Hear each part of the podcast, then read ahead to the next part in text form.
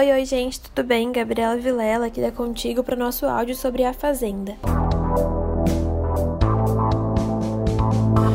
Bom, para começar, JP Gadelha vence a Prova do Fogo. JP Gadelha foi o primeiro peão a ganhar a Prova do Fogo em A Fazenda, levando a melhor na disputa com Luiz Ambiel e Victoria Vilarim. Na tarde deste domingo, dia 13, os competidores passaram pela atividade dos ovos no ninho e quem encontrasse os objetos premiados poderia participar da Prova do Fogo. Com a vitória, JP deixará a baia e terá o poder de anular os votos de dois participantes na roça.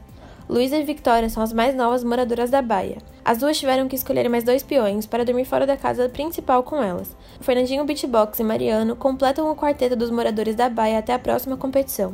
Bom, gente, a gente fica por aqui. Espero que vocês tenham gostado e até amanhã. Um beijo!